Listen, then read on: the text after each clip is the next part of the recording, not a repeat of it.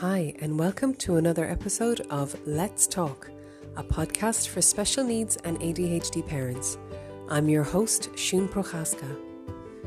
In this episode, I'm talking to behaviour management consultant Fintan O'Regan. Fintan is one of the leading behaviour and learning specialists in the UK. He's a special educational needs and behaviour consultant for the Schools Network. He's currently the vice chairperson of UK ADHD Partnership and a member of the European ADHD Alliance. He provides support and strategies to parents and schools struggling with behaviour difficulties. And before this, he was a head teacher at a specialist school in London. And without further ado, let's get on with the show. So, thanks, uh, Finn, for being me today. And just before we get into it, I just wondered if you could give a really brief um, explanation of sort of the very frequent co-occurring um, disorders that come along with ADHD. I'm thinking um, oppositional defiance disorder and conduct disorder. Yeah, I've, I've, been particularly interested in you know the the whole um, comorbidities for some time because, as you probably know very well, it's very unusual just to have uh, one element of of these things. And ADHD, I, have got become much less term about symptoms more about traits. And uh, but you know, and those traits for me are always about impulsivity, hyperactivity, and attention. But with that often comes overlapping issues of of pushing back, and that's what oppositional defiant disorder really is. I think it's it's unsupported and untreated, un or not very well managed ADHD. So I think you get the reaction from the core symptoms. I think conduct disorder is a little. You said to be brief. It is I can't really because I think conduct disorder is slightly different um, in a way, and I think um, although there's some knowledge people are saying you kind of evolve into it.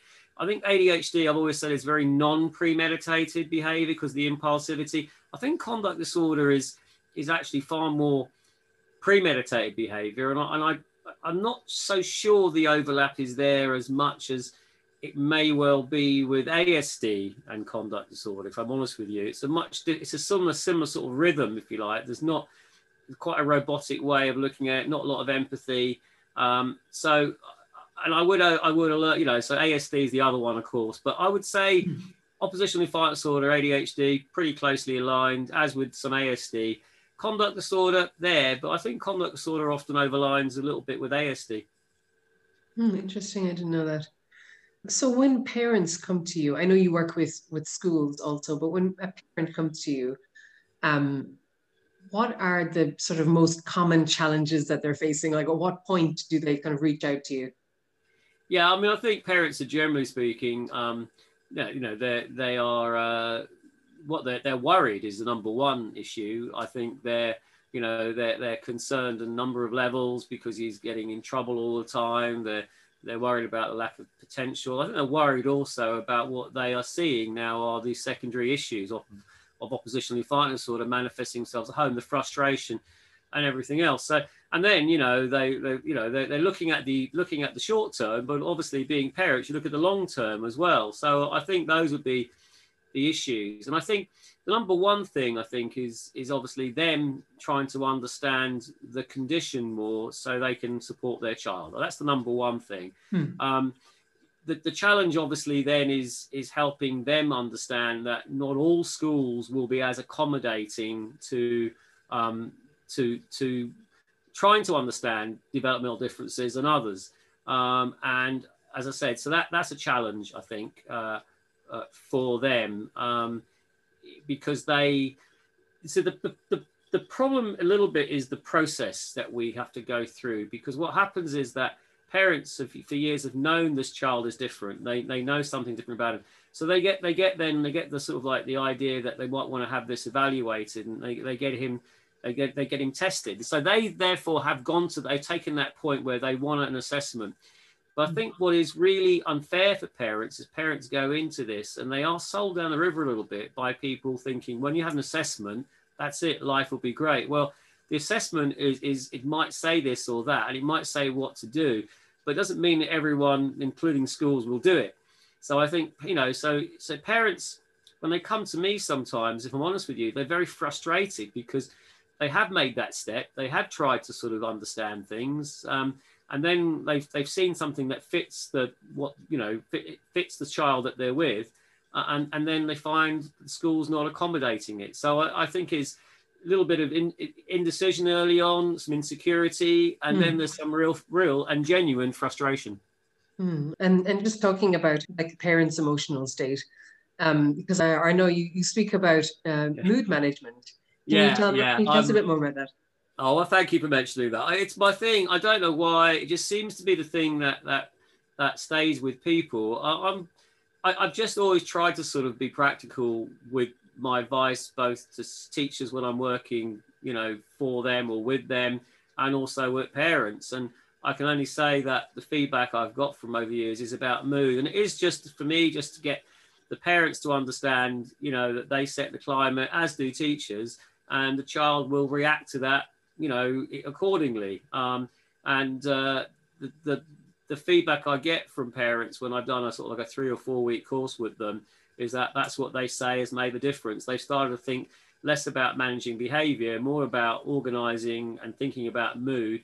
And that has seemingly paid benefits to, um, to, to all, all concerned. But I think the first bit look at me and they like, what are you on about? I want something meatier. I want something more practical. And in the end, it's quite interesting. They've got to go through it. And it's sometimes, you know, they, they get it. What the beauty of training, the, I can tell you what the absolute beauty of training is, is when you get a parent on week three who you've seen for the last two or three weeks, say to another parent something that I might have said week one, and they hear it for the first time and they go, oh, that's a good idea and you, you, you, want to jump up and say, I said that two weeks ago, but you don't anymore. You're just very, very grateful that that has now come across and they will hear it far more clearly from their peer than they would have done from someone at the front. They've heard it, they kind of haven't absorbed, they've gone through it. And that's when it really, so I, I take that as a really big um, uh, success moment. I used to be a bit frustrated by it, but now I don't. I take it as a success moment. Hmm. And what about the three moods? I've heard you talking about. Yeah, yeah. Well, I, I've, I've, I kind of got this, you know, from as you know, another source in terms of my interpretation of mood and and and and looking at it and working with it. But it, you know, I always because what, what people want to do is they want to they want to change the they want to change the behavior of the child with you know the one who's the on point. But how you really do that, in my experience, is you've got to organise your own first often you've got to organize the moods of the others. In a, in a classroom it's it's the players what i call who wind up the individual you catch and and at home it's the siblings. And, and if you get those if you got yours to a certain extent under control or managing and you've sorted out theirs for whatever reason you will generally uh, affect the person who you want to support. You know you'll change their mood more effectively. So i always say it's it's yours, the others, and then theirs, so to speak. But don't mm. start with theirs. Start with yours. You might want to start with theirs and the others, whatever, but I'd say it's more yours, the others, and then theirs. Okay. So let's talk about um, SF3R, and I think it'll lead us to some more interesting. Yeah.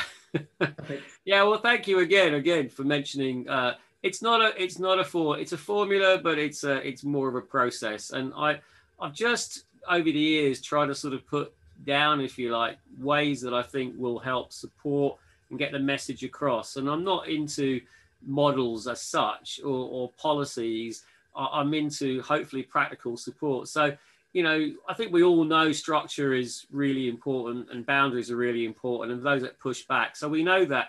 But the problem with it is, is that they, they're often too tight, they're too rigid, they're unrealistic. And because of that, by itself is not enough. And you need flexibility.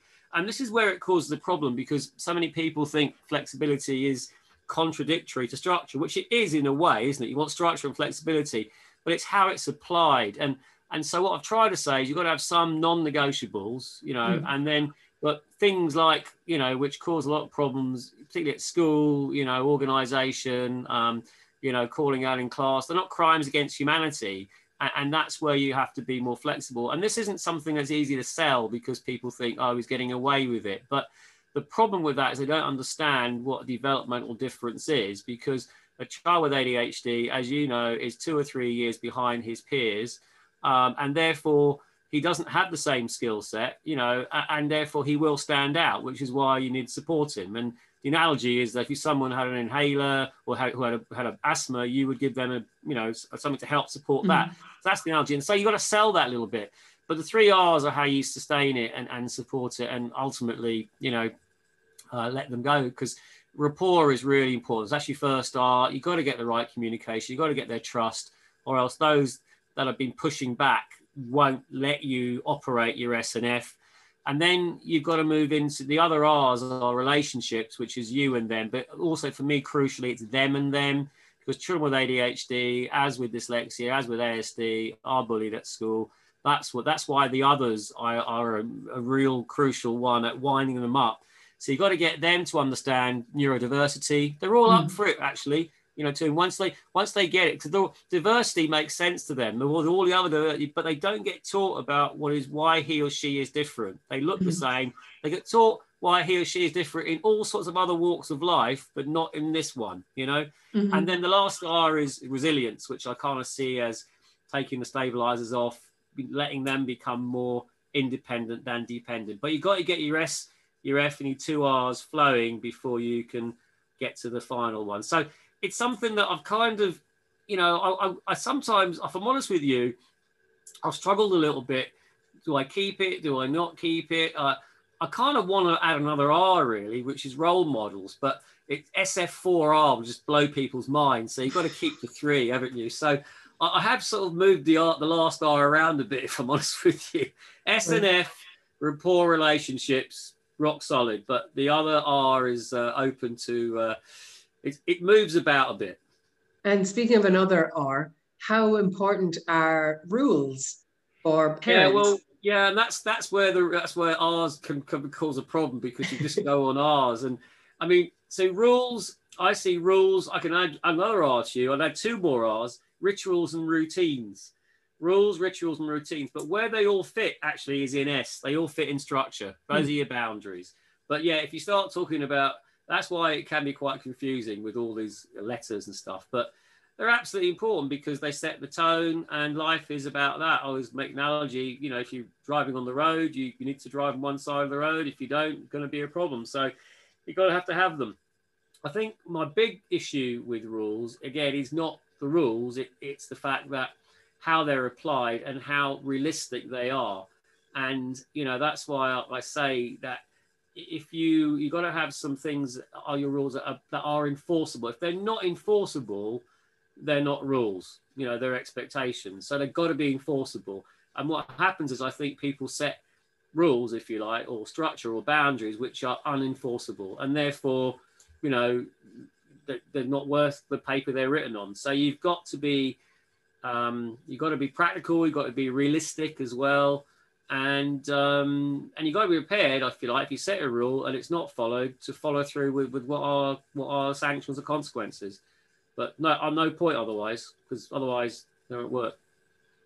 Yeah, it's it, from working in you know uh, actually in residential care years ago and and seeing teenagers coming in and they're physically aggressive and quite intimidating to be around. And within a week or two they're you know yeah. doing the drying up and they're yeah. doing their laundry and they they have changed so so massively and they seem so much happier because they they have that security well that's what you've done you know maybe i should have reinforced that as well what rules do is they make or boundaries they make people feel safe and secure you reduce the anxiety people know where they are and if you worked in that area which you have you'll know that ultimately you know what they really want is structure they want to feel safe they want to feel secure they'll give you the impression they don't, but that's what they really want. That's why they keep turning up, or else they wouldn't turn up. They, they turn up anywhere else.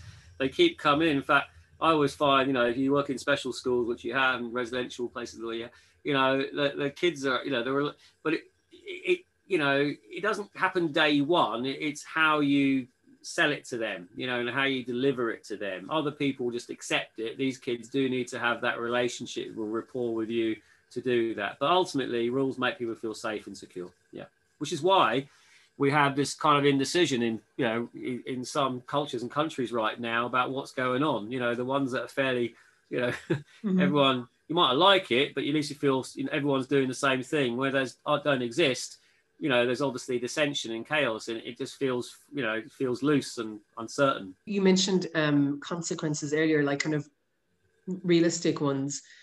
Um, what sort of is that like? Um, after your homework, you can play a computer game for 20 minutes. Yeah, I suppose so. I suppose I shouldn't use the word consequences. sounds a bit strong, you know. But then sometimes you've got to say what that's on the tin. It, you know, I, I, sometimes use logical outcomes or you know hmm. whatever. But the bottom line is, is that yeah, you you, you know you the, you need, but it's to be realistic. And the problem is where we go back to where mood is because parents will say, I think I might have said this before. You know, they'll say to Jack, if you don't finish your homework and Jack doesn't finish his homework, then they'll say, right, you can't have your Xbox for the rest of the week well, you know what? That is just such a disproportionate response to what he hasn't done. You know, the rest of the week, and it's on a Monday. So now you've got Tuesday, Wednesday, Thursday, Friday, Saturday, Sunday. You didn't want to say that. You might have said you can't have it for 30, only have it for 20 minutes this night as opposed to an hour or have more. But you don't want to say it for a week. When you're in on a good mood, you say things you don't mean and you don't want to back up. So the thing about consequences or, or their outcomes, and I think the main thing to always to, is to drill it around to this is that it's not what you're not doing it, it they have made the not have made the right choice. You know, they had the choice to do it or not do it, uh, or do it the way you want to do it, and they they made the choice not to do it. Therefore, there is an outcome for that choice they've made. If they do the other choice, then you get the thing. So now where that where that falls down a bit is with children with ADHD. See, if you're premeditated, that's a good system because you know you're weighing up whether or not you should or shouldn't based on the outcome. You've got you've got the option of making a more conscious choice. But if, you, it's the first time you think about what you've done, you've already done it. That's where impulsivity really bites children with ADHD because they, you know, the, the impulsivity means that they haven't really made a conscious choice, but they've got to live with the consequences, which is why, you know, sometimes those outcomes don't work. So you are generally speaking better off for ADHD to to to offer more incentives than disincentives. Mm. But for children that have more conduct disorder issues, who are more premeditated, you know, weighing them up equally is about okay. Mm, interesting. Um, I sort of wonder as well about about humor, like using humor as a distraction. Um, like if I'm trying to imagine, you know, parents at home trying to do homework with, say, a child who has inattentive ADHD and who's just absolutely not interested, does distraction work? Does even more kind of distraction work? Like if well, you use humor. I'll, or... I'll give you, I'll give you, give you lots of things on this. I mean, number one, it takes a child with ADHD. The issue is homework. We said it takes it. I would, I would really like homework. The burden of that to be taken off parents. It takes a child with ADHD three times as long the same piece of work at homes and schools. There's Quite a lot of studies on that. So I hmm. think homework is a bridge too far for many families and parents when they're trying to get them to go to bed on time and I, I, think, you know, not be on the PlayStation. So I think, but I know what you mean. But in some situations, that's not going to happen. So, but it's an example to what we could do. So I think that's number one thing. I think so. You should be reducing homework because it's a, you know, if you have a, you got to remember he's an he's a 13 year old he's gone through school all day. He's basically a nine year old and a 13 year old body. So he's trying to get through and now you ask him to do 13 year old homework in the evening when he's you know so it doesn't work. Um, hmm. but ironically distraction and humor are excellent ways of motivating people and changing mood. And and i use that all the time as a teacher. I've used it as a parent. Um, but also distractions that you might want to consider, which might sound completely freakily wrong. And I've seen this happen with my own children. You want to see children with ADHD, if they're bored at all and not not focused, they look for other things. That's why they flick and they keep they're looking for distractions. So and that's why you know allowing them to fiddle, allowing them to chew, allowing them to is a, is a, it's something to help minimize the, the sort of like the, the distractibility, and it, it helps focus them. Um, other people, it might not, but it helps them. But I've actually seen students, particularly, I mean, you know, working in front of a screen is better usually because it's multisensory, it keeps their attention. But all screen time is, you know, is boring, isn't it? And so I've seen kids work far better. Uh, I've seen my own kids do this. They've got to do some screen work for school online, and they're watching Friends on an iPad beside them. That, that assumes the house has that ability to have all that stuff, of course. But actually, it, it might seem, well, isn't that distracting them away from the screen?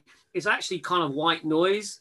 what it's doing is it's stopping them from. And people say, aren't they watching that? Well, first of all, they've seen Friends a billion times anyway. They know which line's coming up, but it cuts out the other distractions. It shouldn't mm. work that way. And when I say this to parents, look at me as if I've gone, you know, gone, I've lost my mind. But actually, it can actually work. Music also, proactive distractions cut out non predictable distractions, can cut out non predictable distractions and can allow focus. But to answer your question about humor, best distraction ever, changes mood. You know, you, you, you get a much, you get a very different person to work with if you can throw that in. Mm. Yeah, it sort of lightens everything up all around. Um, so, does com- playing computer games cause ADHD? Well, this is an interesting one, isn't it? Because people all think this is the case, and the reason why they haven't got any attention is because they're on computer games. It doesn't cause ADHD. It, I think, what happens is if someone has got um, it's actually can you get performance on the computers from children where you won't get on other things. But if you're doing it all to- all the time, then obviously you know that's the medium you're going to be using all the time. So we say the computer is a tool for anyone. It's a tool, and you know it doesn't cause attention difficulties. Um, but it might ex- exacerbate them if they're using it too much. I mean, perversely to this, there is a, uh, a technique now which you might have come across. It's uh, um, the was it the American uh, what do you call it medical people have come out with a computer game called Endeavor, which is actually now licensed as a treatment for managing ADHD symptoms. It's an alternative option to medication, and it's been offered to to families as an alternative method, if you like, for helping to um, support ADHD symptoms. And this is a computer game. So mm. I wrote an article a few weeks ago saying get back on that computer to make, you know, it's supposed to be a sort of like an example on that one.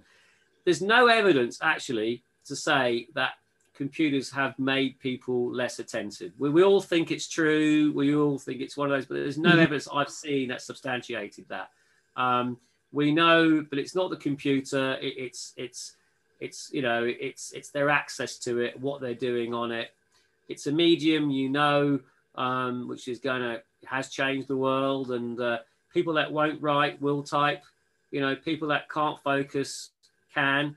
You know, so I think we've got to be looking at what computers do to help support attention and productivity, as opposed to blame them for being the cause of it. It all depends on how you use it. Very much so. Very much so. Um, I think that's about it. Thank you so much, Finn. It was great talking to you. Not a problem. It's always lovely to share with you, and uh, thank you for all the work you're doing because uh, you know we still got an awful lot of um, people to, um, uh, to to support, and we've got some people who are still see this as an excuse uh, and not an explanation. Um, and we're not saying that you know people should be um, getting away with anything. What we're trying to do is just is just you know make um, make a case for understanding, learning differences um, you know, in, in the future. As I say, you know, 20 years ago, dyslexia was, was not where it is now. ADHD's made some steps, but it needs more initiatives and the sort of things that you're doing to, to, to help get, get the message out. So thank you as well for doing what you do. Great.